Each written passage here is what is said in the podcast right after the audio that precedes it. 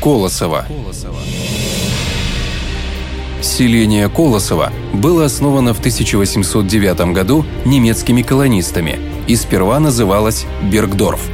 В конце 1940-х годов его переименовали в Колосово в честь одноименного потребительского общества.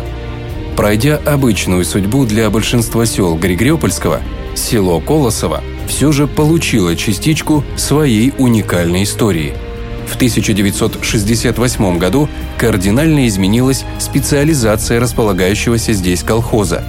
Вместо зерновых совхоз Колосова начал выращивать и производить эфирные масла. Решение было удачным.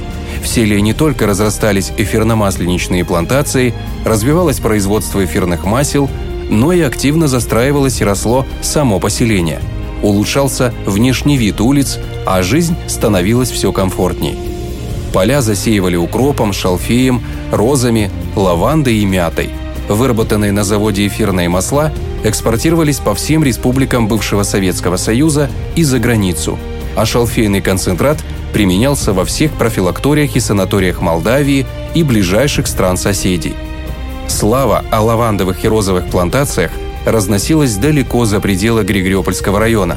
И даже сейчас, проезжая в этих местах, можно увидеть целые поля, где растут уже дикая лаванда, шалфей и мята.